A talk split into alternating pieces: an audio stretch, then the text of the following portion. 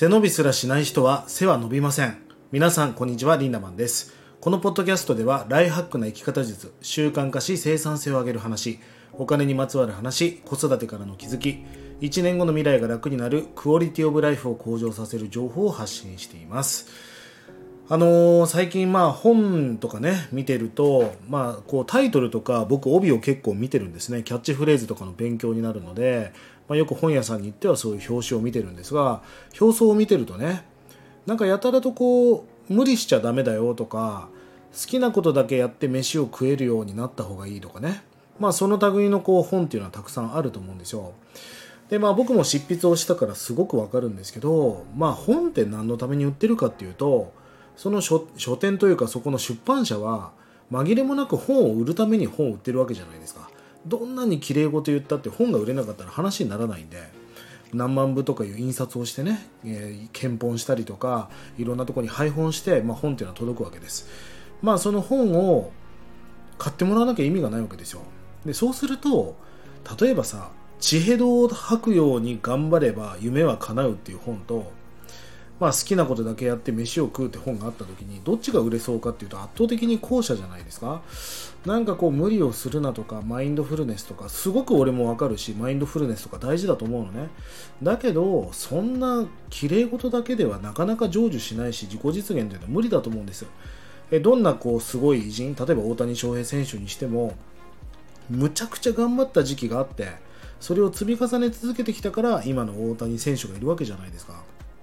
だからなんかそういううんこう切り取ったまあなんかその釣りキャッチフレーズみたいな多くないですか？なんか成功するための7つの条件とか誰もがインスタグラムで伸ばせる秘訣とかね。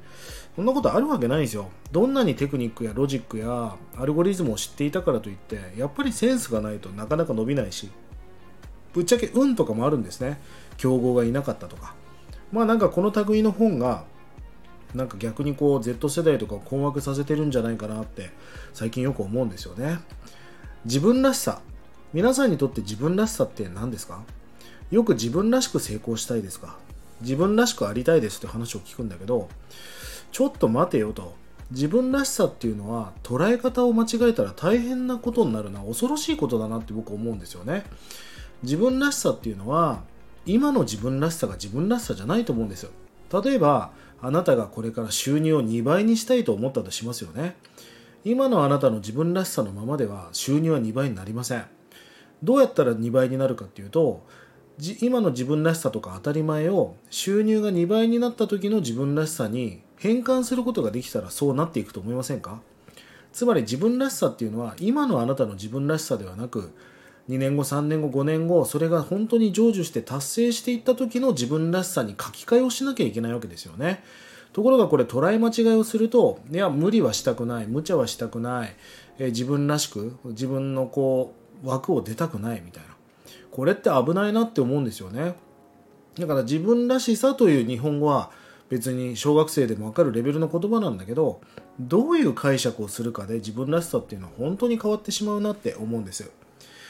えー高野由里さんという方がいますよね。高野由里さんといえばもうエステ界の神の一人ですけども高野由里さんの名言でこんな言葉があるんです。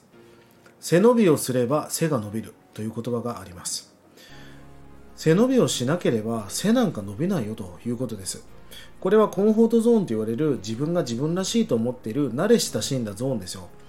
それはさ会社なんか辞めたらめんどくせえし今のずっと会社を繰り返しながらなんだったら今の家もずっとそこに住みながらずっと同じ通学通勤路を歩きながらなんだったら同じ彼女とずっと戯れてる方が楽だし苦はないじゃないですか。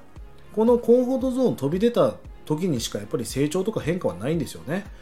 えーまあ前回もねあのポッドキャストで配信しましたけども大前健一さんが言ってるその、え3つの条件というのがありますけどまさにそうなんですよね。その自分の当たり前を超えていく慣れ親しんだゾーンを超えていくそのコンフォートゾーンを超えていく。そうすると自分の中で不安というものが訪れるんだけど、まあ、不安というのはまさに筋肉痛みたいなもんで乳酸が出ているようなものですよね。その筋肉痛がなければ筋肉はできないわけです。ということはあなたが何かをチャレンジした時に訪れる不安っていうのは全部うまくいってるサインなんだからかかってこいこの野郎みたいな気持ちでねそれを楽しんで不安と付き合っていく不安とまあ、がんと一緒ですよね。がんとお付き合いしていくじゃないけど、その不安と対峙しながらね、戦うんじゃなくお付き合いしていくということが重要なことだと思います。背伸びするから背が伸びる。時には皆さん、背をの背伸びをするからね、あなたの背は伸びていきます。ぜひそんな意識も持ちながら、ライフハックをね、これからも探求していきましょう。えー、下の概要欄に LINE オープンチャットも書いてありますので、ぜひそちらの方も登録してください。取り上げてほしいテーマやお題がありましたら、気軽に DM、コメントよろしくお願いいたします。それでは今日も素敵な一日をリンダマンでした。またね